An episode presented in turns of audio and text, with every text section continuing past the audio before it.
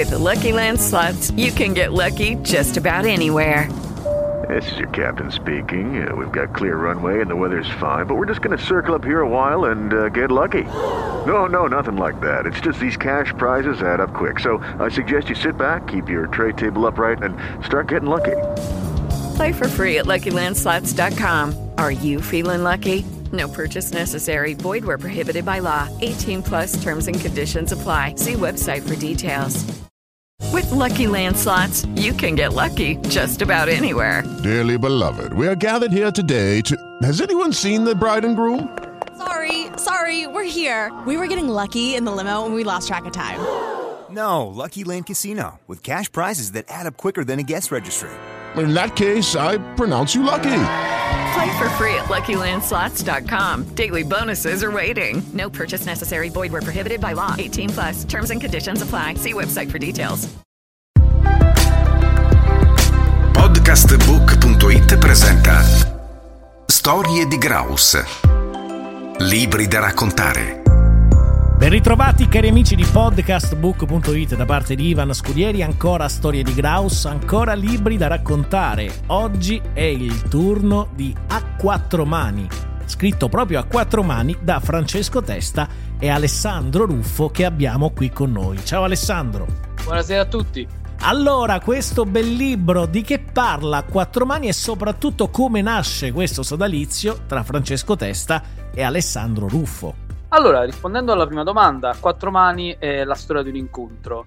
L'incontro tra un professore, Bruno Luongo, alla fine della sua carriera scolastica, e un giovane alunno, Luigi Caputo, che si trova in un momento di particolare difficoltà. Poi penso che avremo modo di approfondirla meglio in seguito. Eh certo. Per quanto riguarda la seconda domanda, il mio incontro con Francesco Testa, noi ci siamo conosciuti nel 2018 poiché io come giornalista ho seguito alcune presentazioni, partecipato a alcune presentazioni di suoi libri e da lì poi è nato un'amicizia che si è poi trasformata in sodalizio letterario. Abbiamo avuto l'idea di scrivere questo libro insieme, di collaborare, è stata veramente una, una bellissima esperienza per me.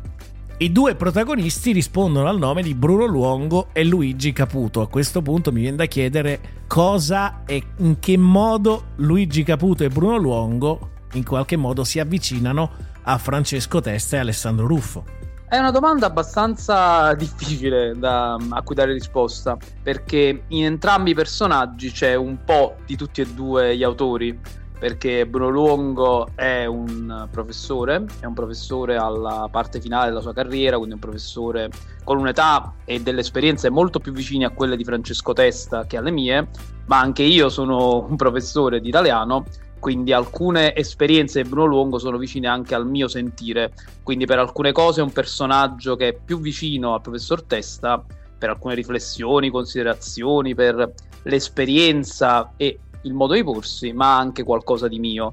Viceversa, per quanto riguarda Luigi Caputo, in parte basato un po' su esperienze, un po' dell'infanzia di entrambi, ma anche un po' relative a persone che conoscevamo. Nessuno dei due personaggi, però, è perfettamente un riflesso di uno dei due autori. Ognuno di essi ha alcune caratteristiche dell'uno, dell'altro e di entrambi, ma anche delle caratteristiche totalmente proprie, totalmente inventate. Ed è anche un libro che tratta il tema dei giovani, degli studenti che in qualche modo si avvicinano a, al mondo della scuola e devono essere stimolati adeguatamente. E devo dire che Bruno Luongo come prof era uno che stimolava tanto.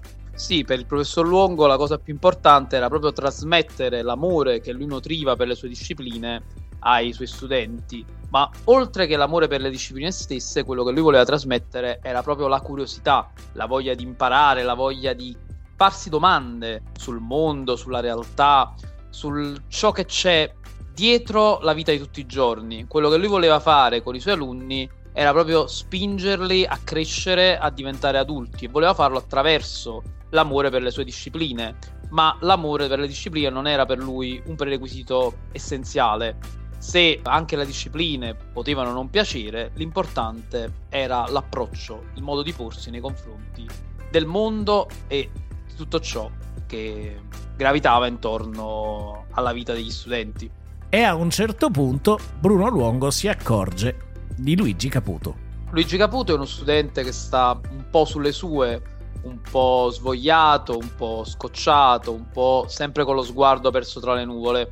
A differenza dei suoi colleghi, però, Bruno Luongo, grazie anche alla sua esperienza, riesce a capire che non si trova davanti a uno studente demotivato, semplicemente deprivato culturalmente, ma davanti a un ragazzo che ha delle problematiche gravi, ha de- delle problematiche soprattutto relative all'autostima, relative a delle esperienze traumatiche che ha vissuto. E è un ragazzo che ha delle grandi difficoltà ad affrontarle, ha delle grandi difficoltà a fare il conto con la frustrazione, a fare il conto con le sue paure e si trova in un momento in cui prossimo a sfociare in una depressione abbastanza grave. Bruno Longo se ne accorge e cerca in tutti i modi di mettere in atto delle strategie che possono aiutare il ragazzo a stare meglio. Queste strategie però non sono delle strategie frontali, ma delle strategie che cercano di coinvolgere il ragazzo sempre di più nella comunità di studenti in cui si trova, quindi cercano di aiutarlo tramite il contatto con gli altri e anche tramite delle, tra virgolette, batoste, non solo con l'aiuto indiretto del supporto, cerca di metterlo davanti a delle situazioni che possono aiutarlo a crescere in tutti i sensi. A questo punto mi viene anche da chiederti, c'è il bullismo, c'è la diversità, c'è il concetto di amicizia, d'amore, insomma è un libro che tratta trasversalmente tanti temi che sono sempre attuali. Sì, abbiamo cercato di non soffermarci su un'unica tematica, ma di rendere la storia quanto più variegata possibile per trasmettere anche tanti messaggi, anche perché quello che poi avviene nel mondo della scuola ogni giorno ci si trova ad avere a che fare con tantissime dimensioni che riguardano gli studenti e non solo con ciò che riguarda lo studio. Gli studenti innanzitutto sono delle persone che mentre vivono la loro vita da studenti vivono tante altre esperienze e noi abbiamo cercato di inglobarne il più possibile. Abbiamo cercato poi anche di parlare del rapporto tra le generazioni, di mostrare come generazioni diverse siano in grado di darsi tanto a vicenda quando riescono a stabilire un dialogo, che spesso c'è un rifiuto da parte delle persone più adulte di capire i giovani da parte dei giovani di ascoltare gli adulti. Mentre invece quando si riesce a instaurare un dialogo tra generazioni diverse, come sono quelle di Bruno Luongo e di Luigi Caputo, si può avere un risultato che è superiore a quanto le singole persone, le singole generazioni avrebbero potuto fare da sole. Senza spoilerare, devo dire che poi uno si affeziona ai personaggi come Vincenzo Esposito, Nascia eh, come Salvatore Rossano, come Ivan Gabelli, ma qual è il personaggio che ti ha divertito di più scrivere? Allora, penso che tra escludendo i protagonisti, il personaggio che mi sia piaciuto di più scrivere insieme a Francesco Testa è quello di Nascia, perché è un personaggio che è l'opposto e il complementare di Luigi al tempo stesso. È un personaggio che apparentemente è forte, solare, pieno di vita, sicuro di sé. Un personaggio che dà tanto sia a Luigi sia alle altre persone che è intorno, ma è allo stesso tempo un personaggio che soffre delle stesse insicurezze di Luigi e che cerca in ogni modo di dissimularle quanto più a lungo possibile.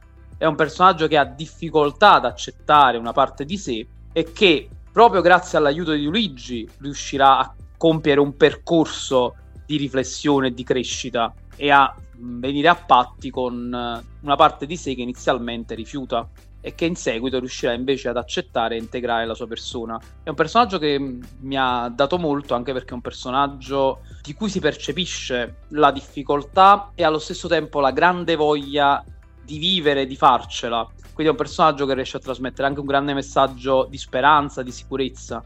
Poi c'è da dire anche che in te io vedo un po' Luigi Caputo è un po' Ivan Gabelli, questo nuovo che avanza, questo modo di fare il professore utilizzando metodiche e metodologie diverse e quindi anche la scuola che un po' si rinnova. Io in questi due personaggi ho messo molto di me c'è anche molto ovviamente del professor Testa che è sempre stata una persona molto aperta alla novità e molto propensa alle esperienze nuove, come anche una collaborazione di questo tipo. Devo dire che mh, Ivan Gabelli è un po' il tipo di insegnante che vorrei diventare, come lo è anche Bruno Luongo. Io sto cercando con il mio lavoro di muovermi in quella direzione lì, perché io penso che la prima cosa che la scuola deve dare agli studenti è un posto in cui sentire di poter essere se stessi, in cui sentirsi accettati e in cui il sapere non viene più percepito come un qualcosa di imposto dall'altro, ma come un qualcosa che si costruisce insieme e che è utile innanzitutto allo studente stesso, perché alla fine i protagonisti del processo di insegnamento non sono gli insegnanti, ma devono essere gli studenti. L'insegnante è un facilitatore, è un qualcuno che aiuta gli studenti a raggiungere la loro piena maturazione, eh sì. non è lui il protagonista. Volevo anche chiederti in conclusione qual è il target di riferimento per questo libro. Sono i giovani, sono i meno giovani, ognuno può trovarsi all'interno delle storie raccontate eh, nel libro. È un libro trasversale o avete pensato ad un target specifico di riferimento? Allora, noi abbiamo pensato di scrivere un libro che potesse essere fruito in maniera positiva un po' da tutte le fasce d'età, perché è un libro che ha varie tematiche connesse a vari momenti della vita, come per esempio la paura di Bruno Luongo relativa al pensionamento, relativa un po' alla fine di quello che era il suo lavoro che lui identificava come una parte importantissima della sua vita. Abbiamo messo tematiche relative ai giovanissimi, come i primi amori, come le difficoltà di accettarsi, e anche tematiche trasversali un po' a tutte le età, come la paura del fallimento, come la difficoltà di riuscire a trovare il proprio posto nel mondo e l'importanza di fare fronte comune, di non stare da soli nei momenti di maggiore pressione, ma aiutare e farsi aiutare anche dagli altri. Il messaggio che abbiamo voluto cercare di dare è che nessuno si salva da solo, ma c'è bisogno di aprirsi con gli altri per potersi salvare e poter fare bene nella vita, poter stare bene soprattutto. E noi quindi l'abbiamo indirizzato un po' a tutti, ma in particolare ai giovani, perché vogliamo che fin da piccoli abbiano chiaro che chiedere aiuto non è un segno di debolezza, ma è un qualcosa che salva, perché l'uomo è un animale sociale, noi siamo fatti per stare in società e i legami di amicizia, d'amore, di supporto, di affetto sono un valore importantissimo che va preservato e coltivato ogni giorno. Alessandro, io ti ringrazio per essere stato con noi, salutaci il professor Francesco Testa. Va bene, non mancherò, grazie mille Ivan, è stato un piacere. Abbiamo avuto con noi Alessandro Ruffo che ci ha raccontato del libro a quattro mani, scritto proprio a quattro mani con il professor Francesco Testa di Graus Edizioni. Podcastbook.it ha presentato Storie di Graus. Libri da raccontare